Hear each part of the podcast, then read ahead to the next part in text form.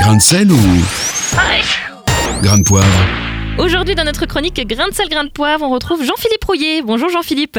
Bonjour Lisa, bonjour Nathanaël. Alors vous enseignez l'histoire politique du monde anglo-saxon et aujourd'hui vous avez choisi de nous parler de deux stars montantes de la politique américaine.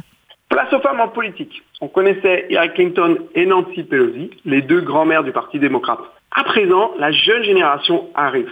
Alexandria Ocasio-Cortez et Candace Owens. Elles ont toutes les deux trente ans et sont issues des minorités. La première est d'origine hispanique, la seconde est noire américaine. Elles sont toutes les deux jeunes, belles et intelligentes. Alors à part ça, leurs idées sont radicalement différentes, Jean-Philippe. C'est le moins que l'on puisse dire. Ocasio-Cortez dérange le Parti démocrate dont elle est membre. Il faut dire qu'elle est proche de Bernie Sanders, ex-candidat malheureux, le plus à gauche dans la primaire démocrate. Élue en novembre deux mille dix-huit, elle devient la plus jeune représentante au Congrès américain à l'âge de vingt-huit ans. Ocasio-Cortez ne renie ni ses origines, ni son passé au Parti socialiste américain, rien que ça. Au moment de son entrée au Congrès, elle n'est d'ailleurs pas soutenue par la chef de file des démocrates, Nancy Pelosi. Bien au contraire. Comme on peut s'en douter, elle n'a pas la langue dans sa poche et n'hésite pas à s'engager là où les démocrates ont parfois déserté le terrain.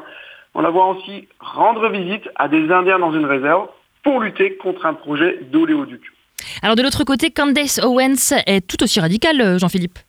À l'âge de dix-huit ans, elle gagne un procès pour harcèlement raciste contre le fils du gouverneur démocrate du Connecticut. Elle s'engage alors pour défendre toutes les victimes du cyberharcèlement, puis fonde un mouvement pour inciter la jeunesse noire américaine à rejoindre les troupes républicaines. Candace Owens a grandi à Stamford, banlieue aisée de New York. Égérie de l'élite républicaine new-yorkaise, elle sait manier son image et les réseaux sociaux pour diffuser ses idées conservatrices, allant de l'anti-avortement à la défense du port d'armes jusqu'à la défense du nationalisme contre la mondialisation. Elle est, on l'a compris, très proche de Trump. Oui, on dit que c'est une activiste née.